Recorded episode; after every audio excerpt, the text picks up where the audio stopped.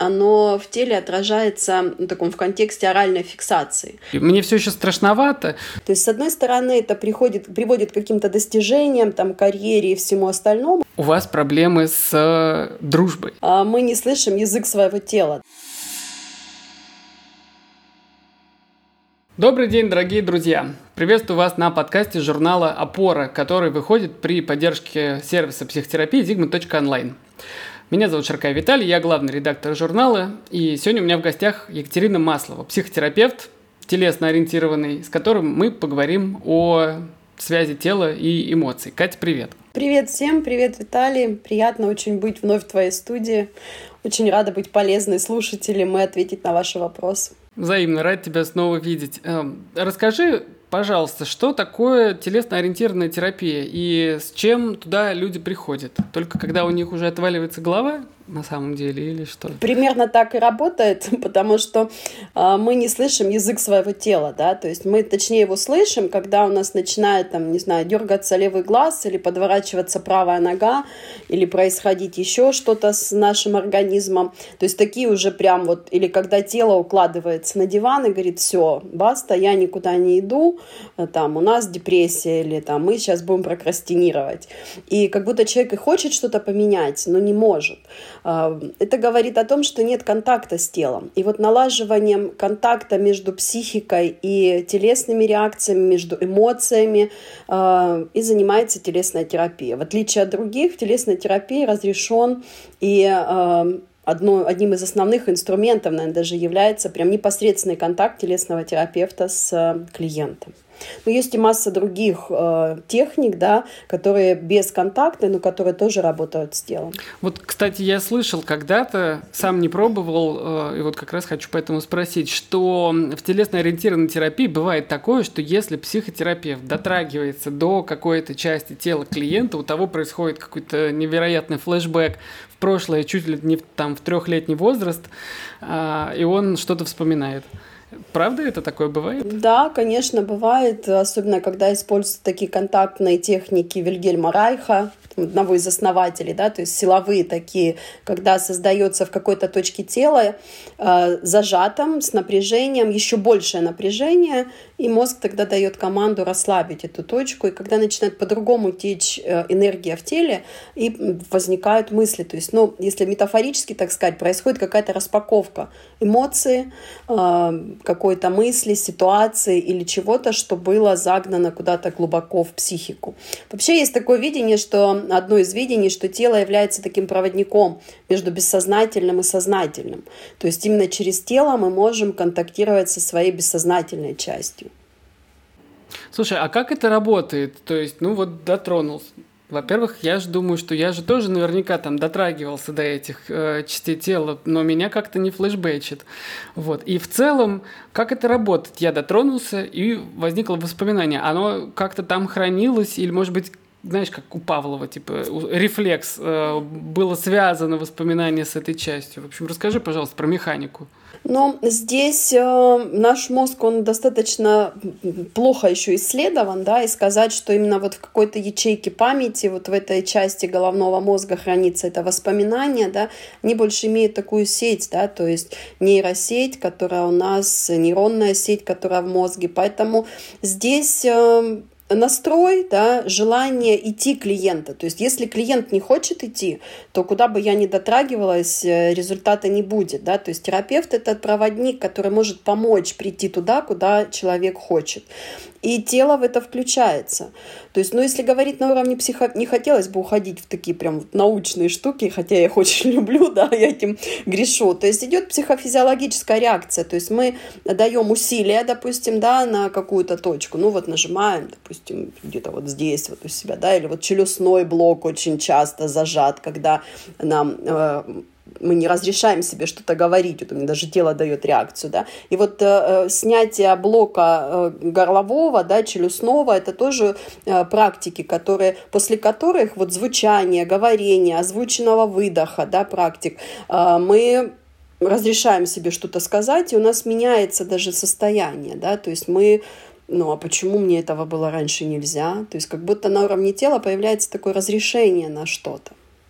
Хочу здесь у тебя уточнить по поводу этого самого возвращения. То есть я понимаю, что э, на психотерапии всегда такая история, что человек, если там не хочет, то э, ну, никуда не получится прийти. Но, с другой стороны, вот если ты нажимаешь на какую-то его мышцу, и он туда хочет прийти, нет ли такого, что ну, если он хочет, он придет куда-нибудь. Например, возьмет и там придумает воспоминания. Или ну, подумает, что оно у него было. То есть есть ли какое-то здесь разделение между вот этим движением сознательным клиента в какое-то выбранное воспоминание и настоящим инсайтом? Ну, э, мы не можем придумать что-то, с чем мы раньше не сталкивались, да? Ну, точнее, можем, разум у нас для этого и создан, да, когда мы создаем какие-то вещи, но все равно он базируется на каком-то опыте.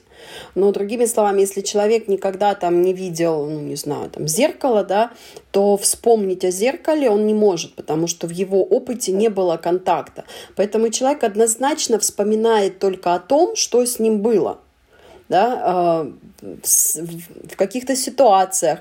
Вот мне очень нравится здесь фраза Фрейда, когда он говорит, любое высказывание автобиографично. То есть, что бы человек mm-hmm. ни сказал, он это говорит на основе своей автобиографии. И точно так здесь воспоминания. То есть, в, в теле это же ваше тело, да? Поэтому в вашем теле, в вашей психике все про вас. Вот иногда тоже боятся психотерапии, говорят, ой, вот страшно идти. И есть такой мем в интернете, мне он очень нравится, говорит, а что вы боитесь? Здесь все из материала клиента. То здесь все только ваше. Поэтому и воспоминания ваши, и тело ваше, и все здесь про вас. А когда к э, психотерапевту приходит клиент, может ли он, знаешь, как ну, я не знаю, как холодное чтение использовать и по, ну, или другие методы, по тому, как человек выглядит, как у него тело выглядит зажатое там, или он весь из себя такой рубаха-парень, ну не знаю, в общем, э, что-то сразу понять про клиента. Да, телесные терапевты обладают таким тайным знанием, когда мы видим людей, мы уже можем предположить, да, то есть выстроить гипотезу, ну не точно там сказать и поставить диагноз, да, предположить и выстроить гипотезу, что происходило с тем человеком, какая травма, допустим, у него была в детстве, да, как это повлияло. У Александра Лоуина есть есть эм, такая классификация э, по детским травмам и как они отражаются на теле. То есть каким образом выглядит тело в той или иной травматике. Ну вот могу привести, допустим, пример о себе, да, то есть вот у меня, например, ярко выражена по внешнему виду, да, травма униженности по классификации Лоуна. То есть это когда говорят, вот как не стыдно, хорошие девочки не плачут, то есть вот нужно делать вот так, и вот так, и вот так. То есть с одной стороны это приходит, приводит к каким-то достижениям, там, карьере и всему остальному, да, с другой стороны, если сильно человек в это уходит, то оно начинает начинает отражаться на теле там лишним весом, э, зажимами, допустим, здесь вот плечевыми, да, то есть когда э, зажаты, то есть как будто человек, когда испытывает чувство стыда, здесь базовое чувство, на котором строится, да, травматика, это чувство стыда. То есть и тогда как будто вот, ну, чтобы мне шею тут не снесли, тогда мне важно ее спрятать и вообще как-то быть вот так вот поменьше. Поэтому очень часто завернуты вперед плечи и вот спрятаны так вот шея, чтобы меня никто здесь не видел. Вот. Ну, это одна из примеров, а так она описана, есть эм, литература, и есть вообще ну, то есть специальный раздел, да, как по телу э, выстраивать гипотезы опять. Еще раз я хочу вам проговорить, что какие-то гипотезы, которые касаются клиента. То есть э, терапевты не ставят диагнозы, они ставят, они проговаривают с клиентом, да, как это для него и как ему это откликается. Потому что, опять, что мне с нее все время вспоминается Фрейд, иногда банан — это просто банан. Ну да. И не нужно выстраивать, да, какую-то мистификацию на этом фоне. Поэтому здесь это... все только в контакте. Важен контакт. Не... Ничего такого экстрасенсорного в духе «я вижу, как ты выглядишь, я знаю, значит, как ты мыслишь». Угу, интересно. Слушай, и раз уж тогда мы пошли вот э, на вот эту тему, очень хочется поговорить про какие-то действительно мифы и заблуждения, потому что вокруг, мне кажется, вот этого тел- телесной истории психотерапии действительно есть какой-то ареал э, эзотерический. Но, насколько мне известно, ничего там такого нет. И вот давай тогда поговорим про психосоматику ту же самую, о которой есть куча разных мифов. Вот для начала, психосоматика, она вообще существует? Ну, конечно, если существует психика, существует соматика, то есть тело, то существует и их взаимосвязь. И телесная терапия, она именно на взаимосвязи психического и соматического а, выстроена. Да? То есть, допустим, вот если очень много разных духовных и телесных практик в том числе, да, а, чем они отличаются вот от терапевтических, допустим, ну, не знаю, там тот же массаж, йога. То есть здесь э, при массаже, да, тоже нажимаются точки, тоже проходит какая-то реакция, у нас тоже меняется, там выпрямляются плечи, да, то есть что-то меняется и в нашей жизни. Но мы не проговариваем, про что это для нас. То есть отдельно идет работа с телом и отдельно э, идет работа с психикой. И именно вот телесно-ориентированная терапия, она соединяет это. Ты сказала, что эта связь, если есть психика, если есть соматика, то есть между ними какая-то связь. Вот можешь пару примеров, как э, это может работать? Ты уже сказала по поводу стыда и угу. плеч. А можешь рассказать, как это формируется? Ну вот стресс, да, возьмем. Э, сейчас мы находимся очень в таком быстро меняющемся мире, где у нас э, психика не успевает адаптироваться к тому потоку разнообразной информации, к тому смене вообще декораций, действий, да, обстановки, внешней среды. И когда мы находимся в стрессе, то есть первое, что происходит, то есть мы перестаем дышать. Ну, то есть мы-то дышим, но минимально, да. То есть когда мы перест... уменьшается, у нас начинается это поверхностное дыхание, то есть минимальное, то есть мы смотрим, потому что а, организм концентрирует все силы вроде бы на том, что, что же делать, да, как, как реагировать в этой ситуации. Но здесь можно посмотреть, да, перестает поступать тому же мозгу кислород, когда мы дышим поверхностно, и можно себе представить, каких мы решений можем напринимать, когда у нас нет достаточного кислорода для организма организма.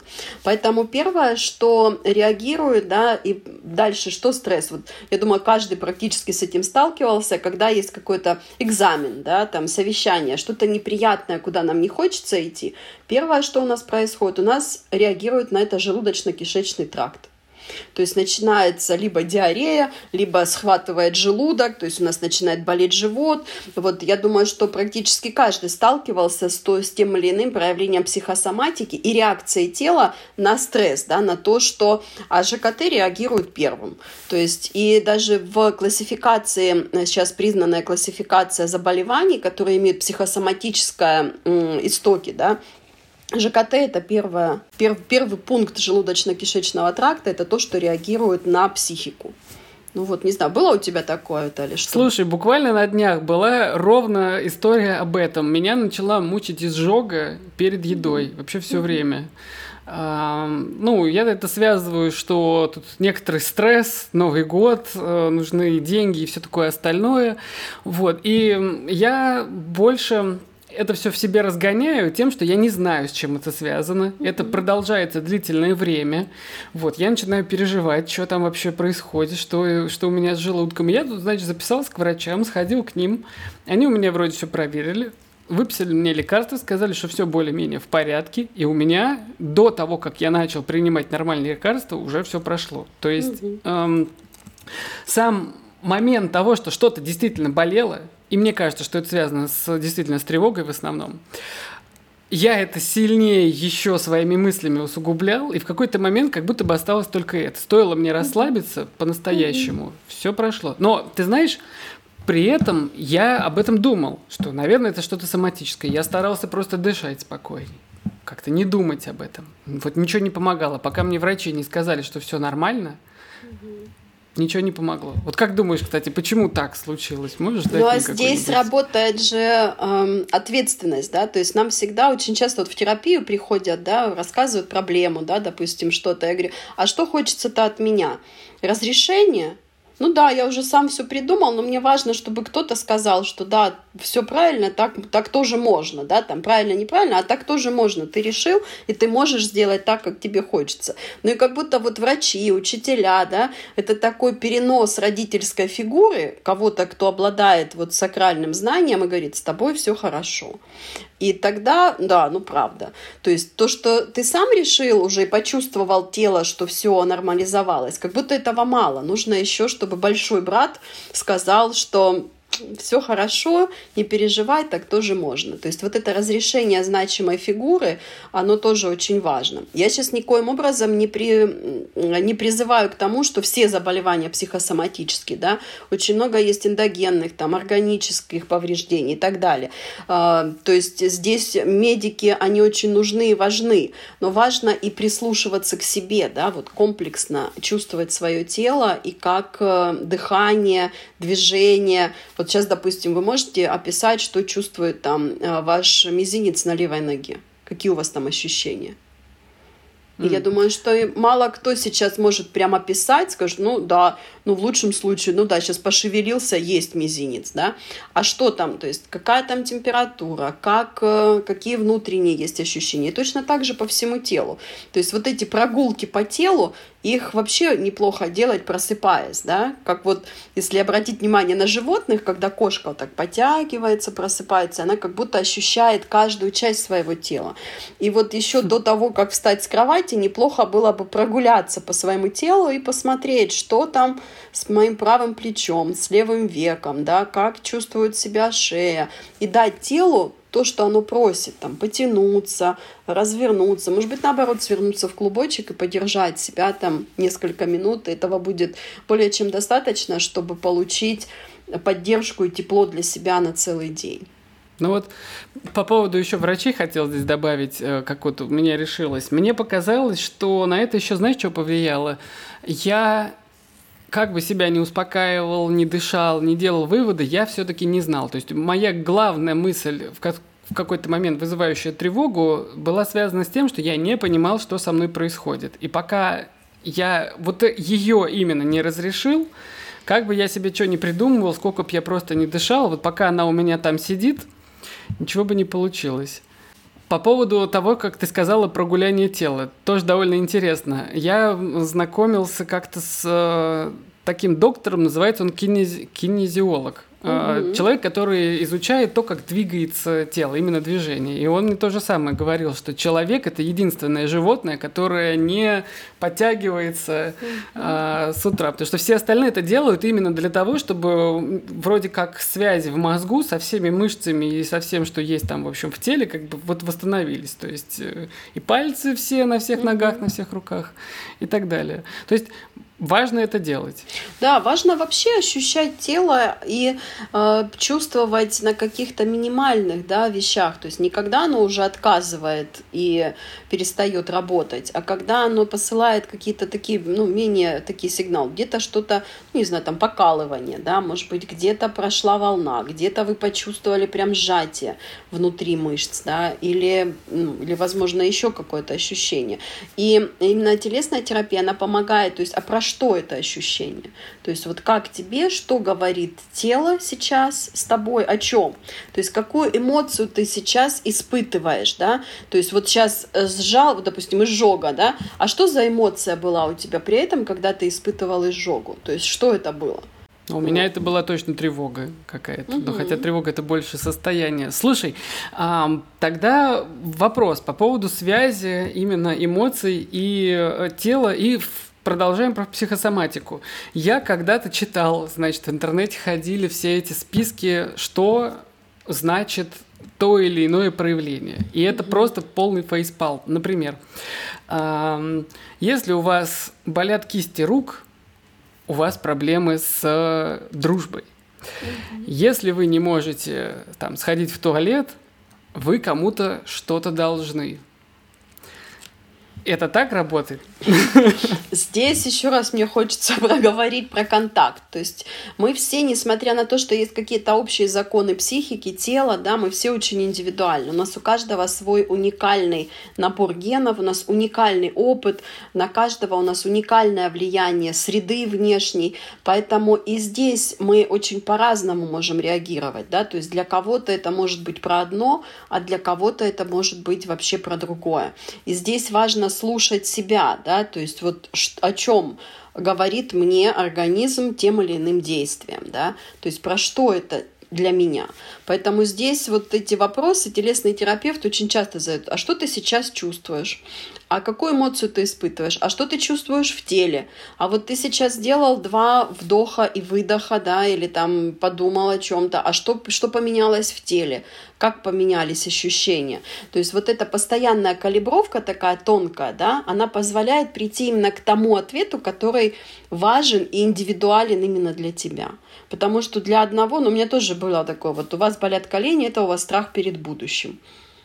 Ну, вопрос... Есть, конечно, в телесной терапии э, вопросы опор, допустим, да, то есть вот ноги – это для нас опорная часть, э, на которой мы э, держимся, да, и, э, возможно, предположить нарушение опор, да, то есть э, на что человек опирается. Ну, если, допустим, человек там жалуется на э, какую-то боль в коленях там или в голеностопе или еще что-то связанное, про что это, да, про что для тебя эта боль? Но однозначно нельзя сказать, что это вот именно э, ну, там, нежелание идти на работу, например, да, у тебя болят ноги, поэтому ты не хочешь идти на работу, или не хочешь идти, поэтому болят ноги. То есть здесь очень важна вот эта коммуникация и разговор с самим собой, то есть как это тебе, про что это для тебя лично. Поэтому я против вот этих универсальных обобщений, э, которые отвечают на все вопросы. Это вот как и сонники тоже, да. Э, сновидение это же тоже какая-то информация бессознательного, которая может и тело у нас тоже ощущает во время сна. Мы можем после сна проснуться прям чувствовать, как будто мы вагоны разгружали, да, то есть как будто тело участвует и в этом процессе. И вот сонники тоже для одного э, это явление может означать там что-то свое, ну вот там вам приснилось, не знаю, что дверь, да, или вам там приснилась кровь, это к родственникам, или там еще что-то. То да. есть поэтому я против обобщений, я за то, чтобы э, задавать вопросы себе, контактировать с собой и э, отвечать на что это для меня. То есть важность себя угу. и что это для меня. Слушай, и тем не менее ты говоришь, что какая-то классификация психосоматических состояний э, болезней существует, где все уже как бы точно определено. А что это помимо ЖКТ? Ну вот опорная система, да, то есть то, что очень часто вот чем клиенты э, обращаются, вот, допустим, нет э, там горло, да, то есть нет звука, перемыкание идет, челюстной зажим очень часто можно наблюдать, когда человек говорит, да, то есть про что это? Но, скорее всего, это опять можно выстроить гипотезу, что это про какую-то скрытую агрессию, да, то есть неразрешение что-то проговорить, неразрешение выразить тот э, жизненный импульс, ту энергию жизненную, которая сформирована, да, и она зажимается где-то в горле, может быть, в груди. И вот эти блоки, которые, ну, опять про что это, да, что не разрешили высказать, э, что из энергии зажато. То есть есть э, какие-то общие, допустим, там опоры, э, вот ЖКТ, там стресс, да, то есть быстрее всего именно сжимается и реагирует, но может реагировать и, допустим, кровеносная система, да, то есть у людей может подскакивать давление. И вот тоже психосоматически очень интересно, иногда у кардиозаболеваний, то есть кардиопрепараты не помогают. И когда дают человеку антидепрессанты, тогда чудесным образом нормализуется давление, и человек начинает лучше себя чувствовать.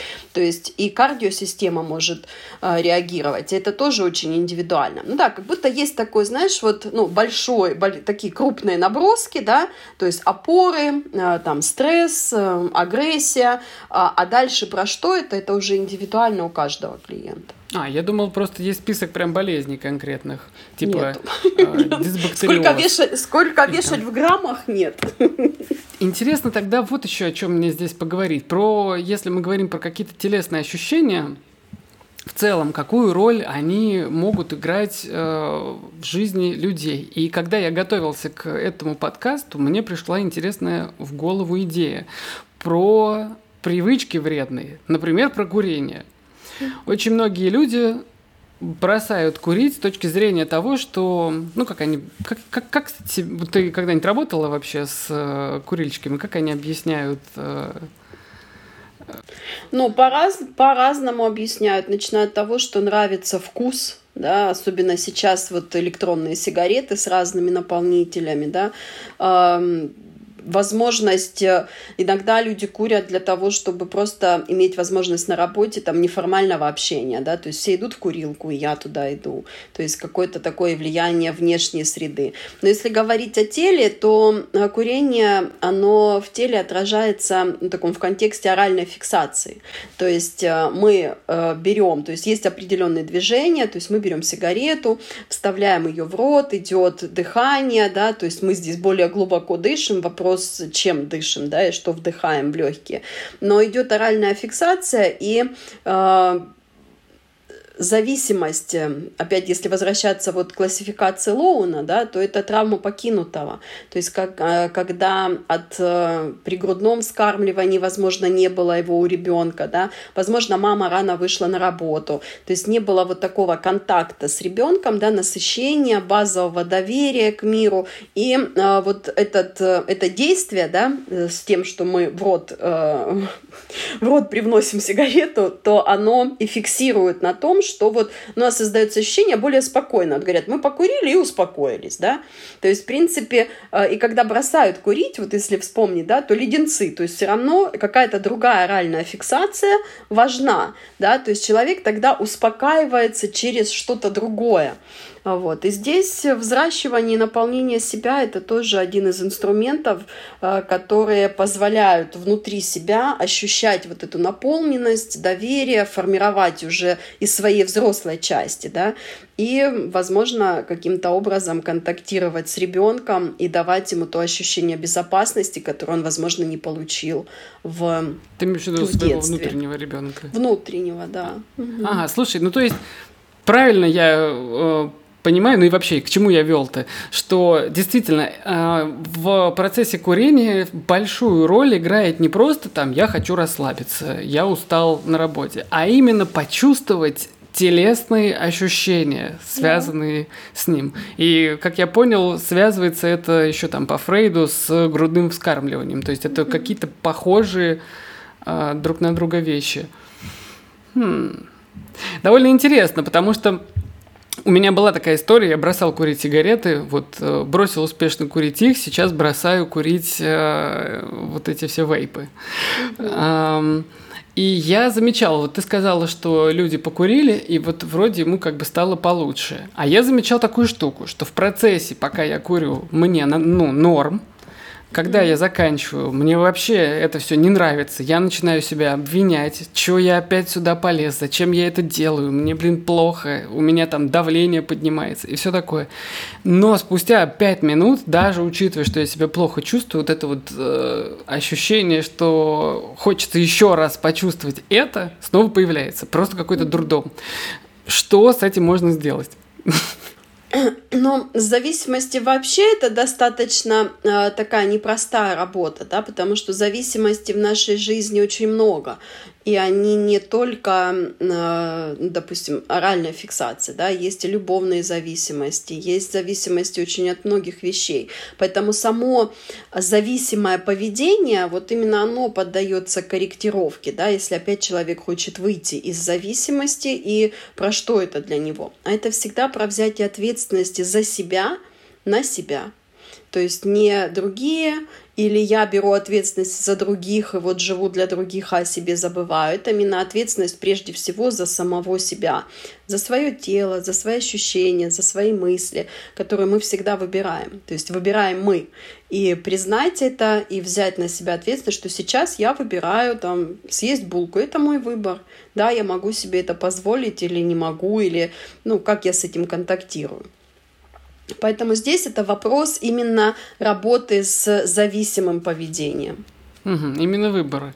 А что касается самого ощущения внутри тела, его, ну, оно же все равно, наверное, нужно. Или есть какая-то ситуация, при которой ты в один момент такой, фу, все, больше у меня этой там фиксации нет, и больше я ничего не должен себе в рот вставлять.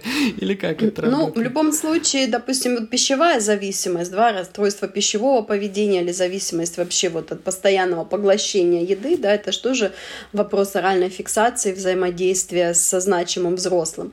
Поэтому здесь можно работать дыхательные практики, да, то есть если что-то хочется в рот, ну возьмите, там есть сейчас э, такие бутылочки с сосками, да, вот фитнес-бутылки. Ну то есть если прям хочется что-то в рот, и это э, потребность очень большая, да, но лучше попейте воды, э, сделайте несколько вдохов-выдохов, да, то есть почувствуйте свое тело. Опять э, здесь, понимаете, это же еще ритуал, то есть курение это что? Это определенный ритуал, да, то есть я оставляю условно там рабочее место, я иду куда-то, я общаюсь с людьми, то есть э, здесь тоже возможно какие-то другие ритуалы для себя, там попить воды, сделать пять вдохов-выдохов, там потянуться, да, то есть заменить один ритуал другим, который более экологичный, более полезный и вам комфортно в этом ритуале. Э, поэтому здесь вот такой выход от э, одной э, негативной зависимости, да, вот в то, что вам нужно, в какие-то привычки полезные, которые вы можете ну, сделать примерно такими же ритуалами.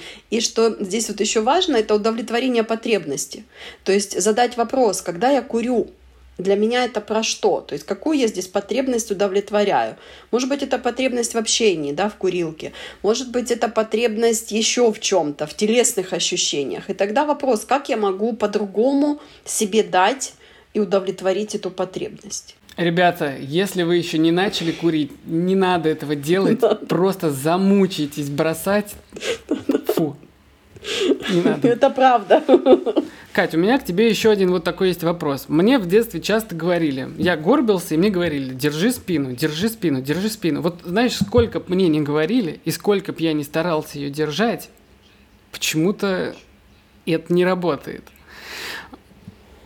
как можно себе действительно, и можно ли помочь себе не горбиться, связано ли это как-то с э, нашими мыслями, с психологией? Вот очень интересно по поводу осанки немножко поговорить. Да, ну, конечно, здесь все связано, и можно взять, хочется сейчас для примера другой тип полоу, но это ригидные, да, то есть это такая более э, взрослая травматика, более позднего возраста, это в основном люди, которые очень четко соблюдают правила. То есть сама ригидность, она говорит о том, что я очень вот э, ровно сижу, то есть э, там я веган, у меня есть определенные правила, я живу только, то есть очень жесткие какие-то рамки, правила и э, взгляды да, на жизнь, контакт с жизнью.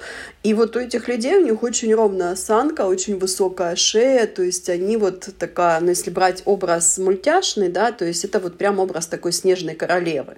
Э, у них очень сильно замороженные чувства, эмоции, то есть несмотря на то, что спина ровная, ровная, да, и вот осанка, э, контакт с чувствами достаточно сложно выстраивается вот у ригидного типа.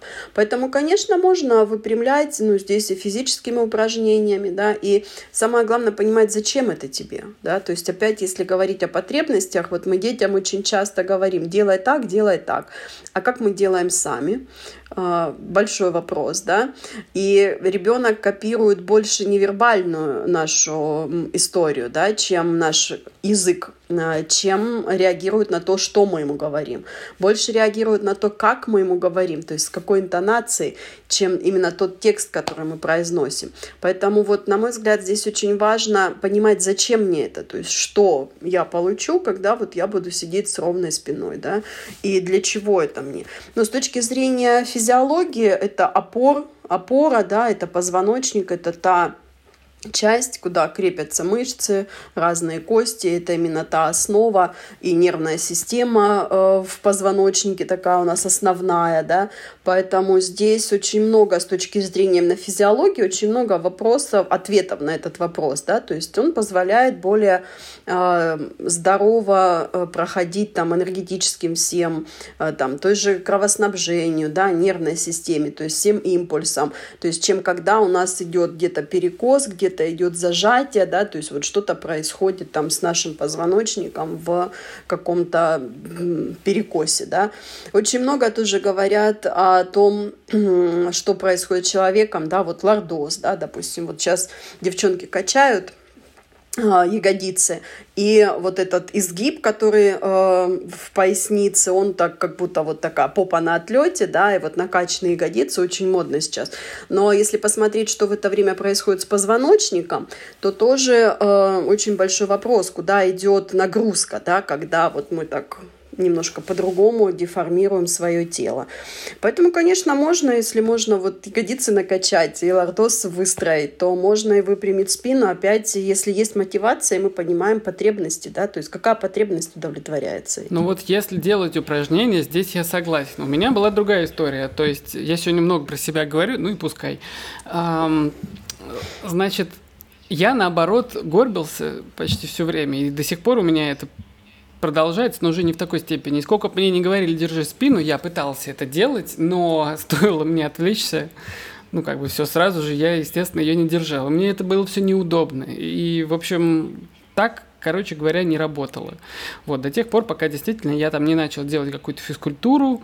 И что я еще обнаружил до того, как мне стало лучше в этом плане, как у меня исправилась осанка. Я часто прятал взгляд в пол, Угу. Из-за того, что мне было довольно стрёмно вообще все время. То есть мне было, ну, как бы контактировать с людьми в целом мне было страшно. А тем более с э, какими-то взрослыми, включая там, я не знаю, кассирш в магазине. Угу.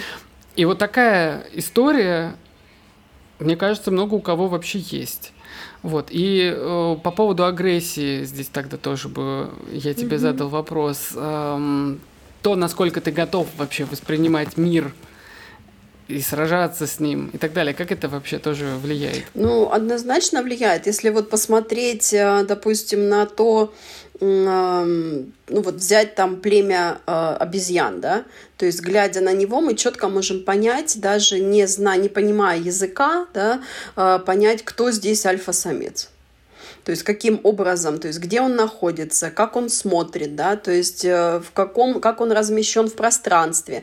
И вот здесь согласна на сто процентов с тем, что э, действительно взгляд, да, который опущен, контакт, ведь контакт глазами, это, это очень такое агрессивное, э, да, если посмотреть, вот сейчас мне вспомнилась история про э, боксеров, да, когда перед боем то есть, когда они говорят о том, что психологически может быть проигран бой, когда у них идет вот этот взглядом, то есть они стоят и как будто разговаривают телами молча, да, то есть без слов. То есть вот этот невербальный разговор, он очень агрессивный, и он э, может быть даже более травматичный. И вот говорят, когда боксеры, да, о том, что бой может быть проигран еще до того, хотя физика да, то есть физически человек силен, и он, может быть, превосходит соперника по э, параметрам тела, да, там, по технике, но психологически он его уже проиграл. Угу. И тогда уже очень сложно выходить на ринг. Поэтому и вот здесь контакт глазами, да, то есть, но опять это отражение уверенности в себе, да, это контакта с собой, это значимости себя, это разрешение себе э, каких-то вещей. То есть вот уверенность в себе вообще влияет на движение? Конечно. А посмотрите, как двигаются уверенные люди, и как двигаются, допустим, люди, э, которые находятся в стрессе, да, или один и тот же человек, когда он э, находится где-то на своей территории, э, там, знаний, умений, да, там, пространства, и когда он, допустим, находится в каком-то менее стабильном состоянии. Здесь мы опять говорим о внутренних опорах, да, то есть когда внешние опоры нестабильны, на что мы тогда внутри себя можем опираться, чтобы вот держать, да, э, свое тело и контактировать с ним. Слушай, вопрос немножко такой рандомный родился в моей голове, но скажи, почему нога дрыгается? Ну, нервные могут быть очень разные. То есть, опять, нога может дрыгаться по-разному, да, то есть, обычно движения повторяющиеся, да, то есть, какие-то движения, вот там стуч, стук рукой, там, или мы ручку клацаем, да, то есть, это обычно на уровне тела мы снимаем тревожность, снимаем какое-то напряжение, да, то есть, напряжение и какой-то эмоции в теле настолько много, что нам нужна двигатель сильная активность, чтобы его снять. Вообще через движение очень много эмоций проживается, да, вот, э, допустим, если вы находитесь там в каком-то очень сильном эмоциональном состоянии, условно там одеваетесь и начинаете быстро ходить там куда-то в парке, где-то гулять, да, то есть через движение. Через движение прорабатывается очень много, в том числе и психической энергии. Есть разные методы, вот, допустим, тот же метод э, ЕДМР, то есть Э, десенсибилизация движением глаз, то есть когда через двигательную активность глаз э, там добавляется еще и тело э, уже во второй версии да, модальности этой, то через движение проживаются эмоции. Иногда их можно прожить даже бессознательно, то есть не выводя на уровень сознания, и людям становится лучше, то есть снимается тревожность, фобические вещи уходят, и ну, улучшается такой контакт, разрешение вот со своей жизненной энергией. Угу. И я, как правильно понимаю, нога не дрыгается, а это ты дрыгаешь ногой, чтобы снять ну, Здесь выбор, выбор, конечно, да.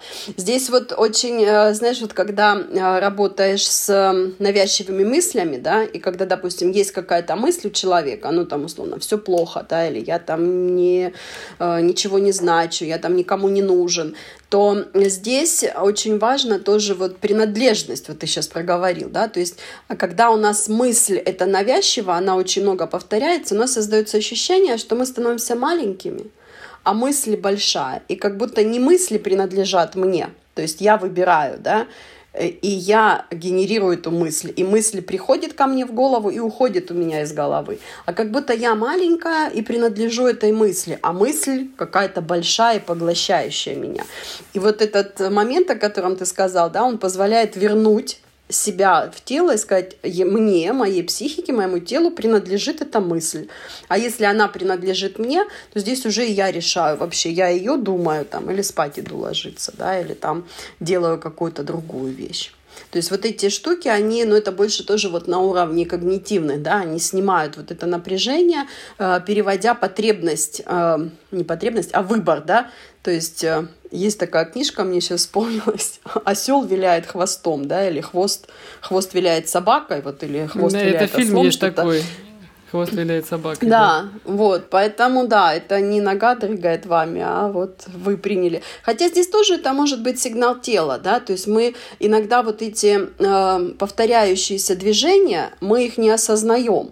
То есть вот человек, который там стучит ногой там, или дрыгает, если ему сказать, а что ты стучишь ногой, он может неосознаваемо это делать. Да? Поэтому здесь вот тоже возникает вопрос, это э, генерируется сознанием или это э, какой-то реакция тела, то есть язык тела, что обрати внимание, что с тобой происходит, да, обрати внимание, про что вот ты сейчас стучишь ногой там или клацаешь ручкой, то есть э, какую тревогу ты снимаешь, на что же может быть неосознаваемое там на каком-то этапе. Поэтому вот ну, как-то вопрос еще, да, то есть нога сама дрыгается, бессознательно это тело делает, или мы э, его воспроизводим осознанно. Ну, вот это вообще очень интересно, потому что если это, например, происходит неосознанно изначально, то в итоге-то ты все равно возвращаешь себе, стоит заметить это, да, ты возвращаешь да. себе контроль над этой ситуацией. Угу. И то же самое касается, например, тревоги, да, то есть, что ты тревожишься, пока для тебя эта ситуация не подконтрольна, неопределенная, ты не знаешь, что делать. Только ты возвращаешь себе контроль над ситуацией, понимаешь, что тебе делать, сразу ну, как-то все становится более-менее неплохо у тебя. И вот, кстати, действительно, с тревогой очень много работают через дыхание, что тоже связано с телом. И я бы тогда тебя спросил, может быть, ты можешь посоветовать какие-нибудь техники или упражнения, знаешь, типа на каждый день, которые используют телесно-ориентированной терапии для борьбы, например, с той же самой тревогой или, может быть, еще с чем-нибудь? Ну, вот самая простая практика, да, она мне очень нравится, и с нее, в принципе, можно... Практик, на самом деле, очень много в телесной терапии, да, они есть там и голосовые, когда мы звучим, да, то есть разные там звуки, там звук А, звук там любые, да, то есть и мы, допустим, повторяем какие-то звуки и э, проживаем определенные эмоции с этим связаны. Это может быть и двигательный, да, вот мне, например, очень нравится в танцевально-двигательной терапии как интуитивный танец. То есть, когда мы не э, передаем эмоции, да, вот обычные танцы, когда есть эмоции, есть какая-то, какой-то смысл, который передается вот через движение. А интуитивный танец – это больше танец со, со своими мыслями и эмоциями. И здесь тоже можно, допустим, протанцевать свою тревогу. Вот если ваша тревога была бы танцем, или каким-то движением. Что это было бы за движение? И вы, допустим, ну, не знаю, там ставите какую-то музыку, а может быть, вы вообще ваша внутренняя музыка, да, и даете телу э, прожить и протанцевать э, вот этот эту вашу тревогу, именно вашу. И это может быть разное, да, то есть это могут быть как плавные, то есть любые движения, которые идут из тела. То есть не когда мы показываем там, да, вот какой-то там танец, а именно когда мы, и, ну, обычно это выглядит э, э со стороны ну, так достаточно странно, но когда мы внутри с собой контактируем и, допустим, протанцовываем свою тревогу, то она снижается. А, есть э, дыхательные практики. Мне очень нравится, вот я начинаю с клиентами, когда работать в телесно-ориентированном подходе, мне очень нравится практика озвученного выдоха. То есть вот когда мы делаем вдох, и на выдохе разрешаем позвучать своему телу. То есть не произнести там, не спеть какую-то мелодию, не э, извлечь какой-то определенный звук из себя, да, а именно вот дать э, позвучать телу, то есть выдохнуть не просто воздух, да, а выдохнуть еще определенную вибрацию. То есть когда мы говорим, то есть как звук образуется, мы э, воспроизводим определенные вибрации, да, они доходят до другого человека, распознаются анализаторами, там переходят в головной мозг и дальше уже там речевыми э, зонами тоже распознается уже как речь, допустим, а не просто звук, и дальше там мы начинаем понимать или не понимать тот или иной язык.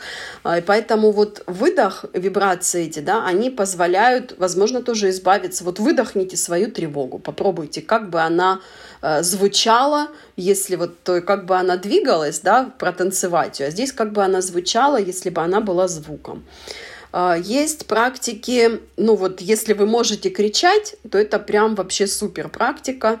Есть, единственное, что не пугайте э, людей, которые рядом, да, потому что мы на крик, нам с детства говорят, нельзя кричать, молчи, сиди тихо, э, не плачь, не ори и так далее. Поэтому у нас очень большой запрет на э, вот выражение, да, голосовое. Но если вы можете там в ближайший куда-то парк или, не знаю, где-то, где вы не будете пугать других людей, прям вот покричать и дать проораться. выйти из тела, про проораться, да, и это не обязательно орать на кого-то, да, с кем вы живете, с близким, а, а можно просто пойти и прокричать, то есть прожить те эмоции, которые у вас накоплены в, ну, вот, через такую практику.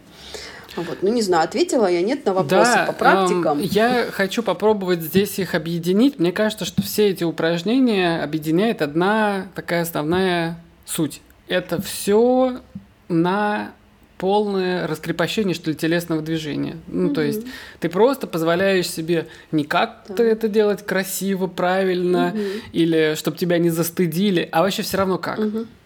Угу. Однозначно. То есть ты это делаешь не для кого-то. Ты не передаешь, вот в обычном танце, то есть мы передаем какую-то мысль, эмоцию, да, то есть о чем-то рассказываем зрителям. Здесь зритель только я, и я проживаю то, что я проживаю так, как хочется мне. Да, и кажется, легче в целом будет не стесняться себя таким образом, проявляясь. По поводу именно телесно-ориентированной психотерапии, с какими запросами вообще следует обращаться к телесно-ориентированному терапевту и как ему там помогут?